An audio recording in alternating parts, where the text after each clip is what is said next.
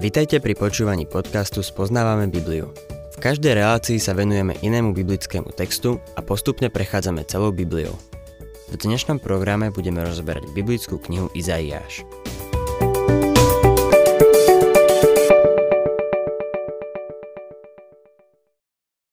Milí poslucháči, ako som sa v minulej relácii zmienil, 28. kapitola Izaiáša uvádza úplne novú časť. Izaiáš v nej až po 35. kapitolu hovorí proroctva, ktoré sa týkajú bezprostrednej ako aj ďalekej budúcnosti. Tie bezprostredné udalosti slúžia ako ilustrácia ďalekej budúcnosti. Niektoré z nich sa už naplnili, niektoré ešte nie. To, čo sa už naplnilo, ilustruje to, čo sa ešte len naplní. Spomenul som, že v tejto časti máme šestoro beda. To prvé bolo proti Severnému kráľovstvu, nazývané Efraim.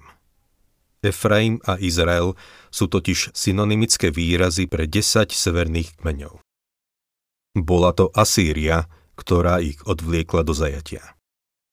Piatý verš začína slovami v ten deň, čo naznačuje, že prorok sa pozerá do ďalekej budúcnosti. V ten deň. V aký deň? Ten deň je označením Dňa hospodina, keď začne obdobie veľkého súženia a bude trvať až do tisícročného kráľovstva. Otvorme si teda 28. kapitolu a budem čítať 5. verš. V ten deň bude hospodin zástupov nádhernou korunou a vencom slávy pre zvyšok svojho ľudu. To, čo spôsobilo pád Efraima, severného kráľovstva, bola jeho pícha. Boli ovenčení pýchou. Avšak v ten budúci deň, keď ich Boh privedie späť do ich krajiny, budú ovenčení slávou. 6. a 7. verš Tomu, čo zasada na súde, vnúkne spravodlivosť a dodá silu tým, čo zatlačia boj k bráne. Aj títo blúdia od vína, tackajú sa od opojného nápoja, kňaz i prorok blúdia od opojného nápoja, sú zmetení z vína tackajú sa od opojného nápoja, mocú sa pri videní, pri vynášaní rozsudku sa kníšu. Jeden podnikateľ mi nedávno povedal, čo sa dnes deje vo veľkom biznise. Neprejde ani jeden deň bez toho, aby neurobil obchod s nejakým veľkým investorom. Povedal mi o jednom človeku, ktorý sa začal oddávať hriechu. Bol neverný svojej manželke a veľa pil urobil určité investičné rozhodnutia, kvôli ktorým mu tento podnikateľ prestal požičiavať peniaze. Povedal mi, že keď človek začne piť a odávať sa hriechu, stratí svoju múdrosť v podnikaní. Povedal, ako kresťan som možno zaujatý, ale za tie roky som prišiel na to, že je to tak. Prišiel som na to vďaka trpkým skúsenostiam. Boh povedal to isté, čo sa týka Severného kráľovstva. Sú zmetení z vína, tackajú sa od opojného nápoja. Mocú sa pri videní, pri vynášaní rozsudku sa kníšu. Prejdime k 13. veršu. Preto im zaznie slovo hospodina. Príkaz za príkazom, príkaz za príkazom, pravidlo za pravidlom, pravidlo za pravidlom. Trocha sem, trocha tam nech si len idú, no zvalia sa dozadu, dolámu sa, padnú do osídla a budú uväznení. Kvôli takýmto pasážam niektorí vykladači písma nazývajú Izajáša prorokom na každý deň. Vyučovanie je pomalá, trpezlivá a kontinuálna práca. Takýmto spôsobom prijímame aj duchovnú pravdu. Boh ju nedá okamžite a nejakému letargickému lenivcovi.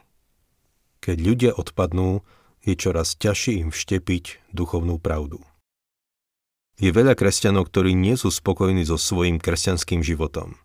Ak mám byť úprimný, nepoznajú Božie slovo. Potom sa dopočujú o nejakom seminári alebo kurze, ktorý dá odpovede na ich problémy. Naučia sa zvládať manželské problémy, ako vychádzať zo svokrov, ako viesť deti a ako sa stať vzorovým zamestnancom. Milý poslucháč, poviem to veľmi otvorene. Žiadny kurz, ani žiaden veľký emocionálny zážitok nevyrieši tvoje problémy. V kresťanskom živote neexistuje skratka k úspechu. Je iba jeden spôsob, ako rásť ako kresťan. A je taký obyčajný, že váham, či ho vôbec povedať. Slovo hospodina bolo Izraelitom dané príkaz za príkazom, pravidlo za pravidlom, trocha sem, trocha tam. Bolo to dennodenné ponorenie sa do Božieho slova. Čo sa stalo? Izrael sa toho nedržal. Zvalili sa dozadu a dolámali sa. Veľa kresťanov je v takom istom stave. Nejde o to, že by boli slabší ako niekto iný. Jednoducho netrávia dosť času nad Božím slovom. Uvedomujem si, že táto metóda nie je veľmi vzrušujúca.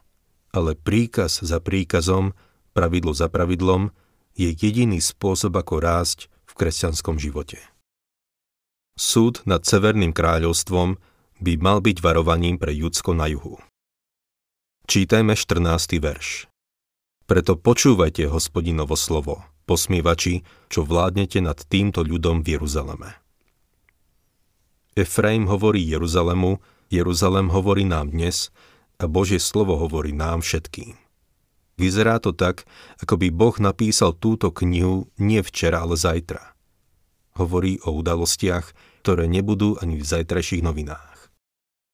15. verš Pretože vy hovoríte, uzavreli sme zmluvu so smrťou, dohodu sme urobili s podsvetím. Aj keď tu bude práskajúci bič, nezasiahne nás, lebo z klamstva sme si urobili útočisko a skrývame sa za lož. Čo je to za zmluvu so smrťou a so Šeolom? Daniel hovorí o budúcej zmluve, ktorú Izrael uzavrí s Antikristom, budúcim kniežaťom, človekom neprávosti, bezbožníkom, svojvoľným kráľom, so šelmou vystupujúcou z mora a šelmou vystupujúcou zo zeme. 16. verš Preto takto hovorí pán hospodín. Hľa, ja položím kameň na Sione, kameň osvečený, uholný, vzácny, pevne založený. Kto uverí, nebude bezradný. Čo je odpoveďou na falošnosť a zvádzanie, ktoré je dnes rozšírené a ktoré sa bude nadalej nabaľovať ako snehová guľa až do obdobia veľkého súženia? Nuž Boh už dal na to odpoveď. Dal základ. Je to osvečený kameň, uholný, vzácný, pevne založený. Ten, kto uverí v Neho, nemusí sa nikam ponáhľať. Môže v ňom spočinúť.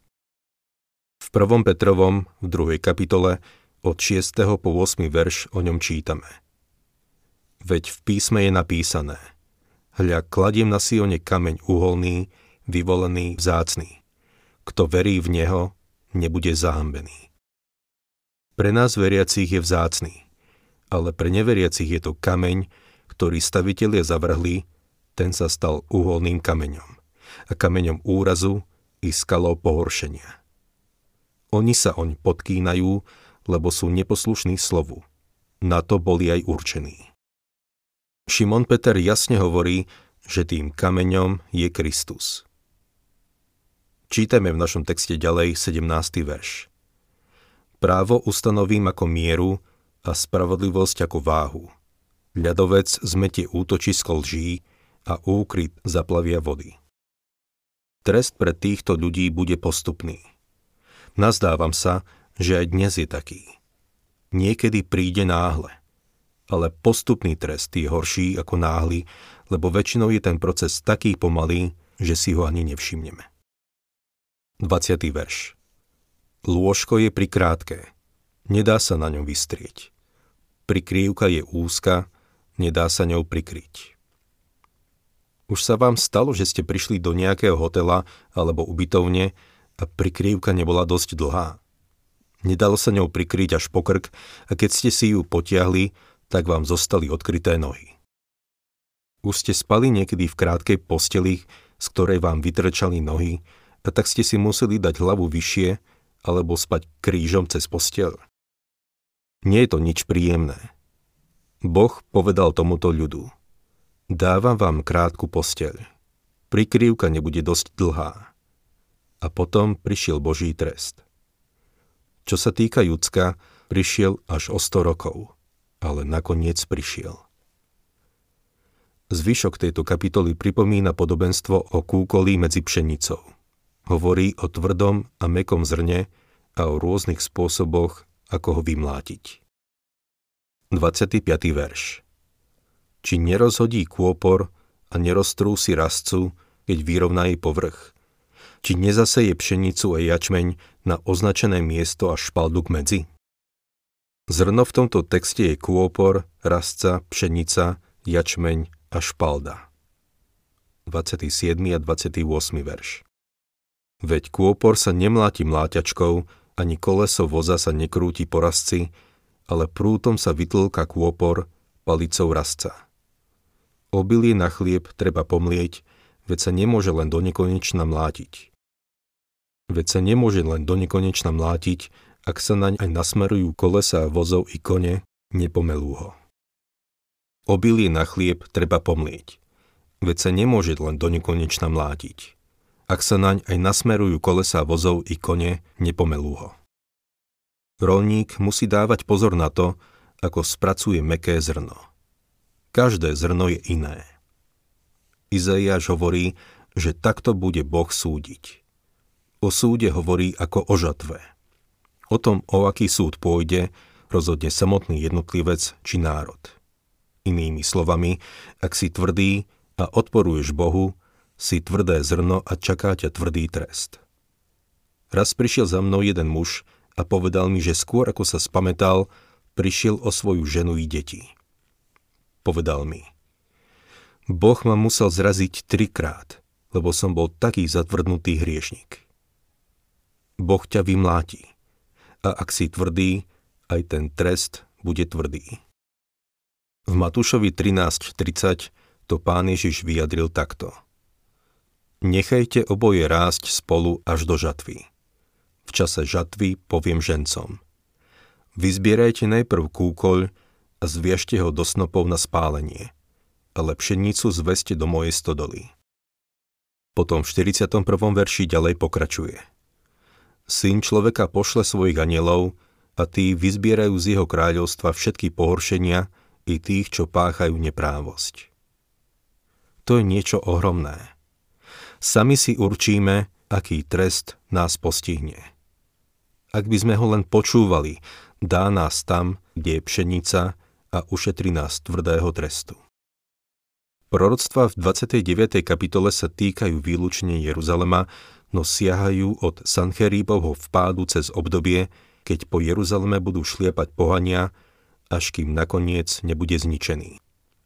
Potom príde Mesiáš, ktorý ustanoví svoje kráľovstvo a jeho nohy zastanú na olivovom vrchu. Túto kapitolu je užitočné porovnať s pánovou rečou Jeruzaleme v Matúšovi od 23. kapitoly po začiatok 24. kapitoly a v Lukášovi v 13 a potom 21. kapitole. V 29. kapitole Izajáša budem čítať prvý verš. Beda Ariel, Ariel, mesto, kde táboril Dávid. Pridávajte rok k roku, sviatky nech sa striedajú. Je potrebné vysvetliť, že Jeruzalem je tu označený ako Ariel, čo znamená podobný levový.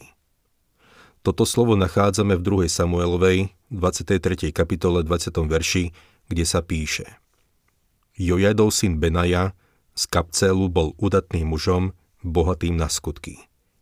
On zabil dvoch moábských hrdinov. Pre hrdinov je tu použitý výraz podobný levom. Roháček to doslova prekladá zabil tých dvoch Arielov Moabových. Ariel je človek ako lev. Tento výraz má takisto význam Božieho leva. V Ezechielovi 43.16 je to isté slovo preložené ako ohnisko alebo oltár a za istých okolností môže znamenať Boží oltár. Obidve označenia sa hodia na mesto Jeruzalem. Ďalej sa v našom texte píše, že je to mesto, kde táboril Dávid. Dávidov rod mal verbe znak leva. V zjavení 5.5 čítame, že náš pán je lev z judovho kmeňa. Podobne Jeruzalem bolo mesto, kde bol Boží chrám a samozrejme aj oltár. Toto proroctvo o Jeruzaleme je skutočne pozoruhodné. Začalo sa naplňať ešte začias Izajáša a naplňa sa až dodnes. Keď sa prejdete po uliciach Jeruzalema, budete vidieť, že sa naplnilo a nadalej sa naplňa. Čítajme druhý verš. Budem sužovať Ariela, nastane vzdychanie a ston. Jeruzalém mi bude ako Ariel. Toto je trest nad Jeruzalemom. 3. až 5. verš. Utáborím sa proti tebe, zovriem ťa dookola valom a postavím proti tebe násyp. Pokorený zo zeme budeš hovoriť. Tvoja reč bude tlmene znieť z prachu, ako duch mŕtvého zo zeme zaznie tvoj hlas a z prachu tvoja šepotavá reč. Zástup tvojich nepriateľov bude ako nepatrný prach. Množstvo násilníkov ako plevy, ktoré odveje. Stane sa to náhle, nečakane. Toto bolo predpovedané ešte skôr, ako Nebukadnesar prišiel a Jeruzalem zničil, čo sa označuje ako časy pohanov. Náš pán povedal, že pohania budú šliapať po Jeruzaleme, kým sa nenaplnia časy pohanov. Pohania šliapu po jeho uliciach dodnes. 6. až 8. verš Hospodin zástupov ťa navštíví veľkým hukotom, v hrmení a v zemetrasení, búrkou a výchricou, plameňom stravujúceho ohňa. Ako sen a nočné videnie bude množstvo všetkých národov, ktoré bojujú proti Arielovi, všetkých, čo útočia na ňo a na jeho pevnosť a utláčajú ho. Ako keď sa hladnému sníva, že je, ale keď sa prebudí, nie je nasýtený. Alebo ako keď sa smednému sníva, že pije, ale keď sa prebudí, je zmorený a smedný. Tak pochodí množstvo všetkých národov, čo bojujú proti vrchu Sion. Posledné oblíhanie Jeruzalema bude zo všetkých najhoršie. Čítame o tom v 14. kapitole proroka Zachariáša. Boh však v poslednej chvíli zasiahne a svoj ľud zachráni pred vyhľadením. Všetky sny Božích nepriateľov budú zmarené a Boh ich porazí založí svoje vlastné kráľovstvo a sám ho ustanoví. Presne tak, ako povedal.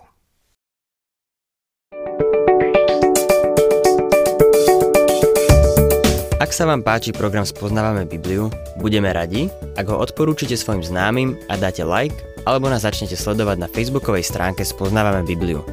A ak vás niečo oslovilo alebo zaujalo, napíšte nám cez Facebook alebo na adresu spoznávame.bibliu zavinač gmail.com.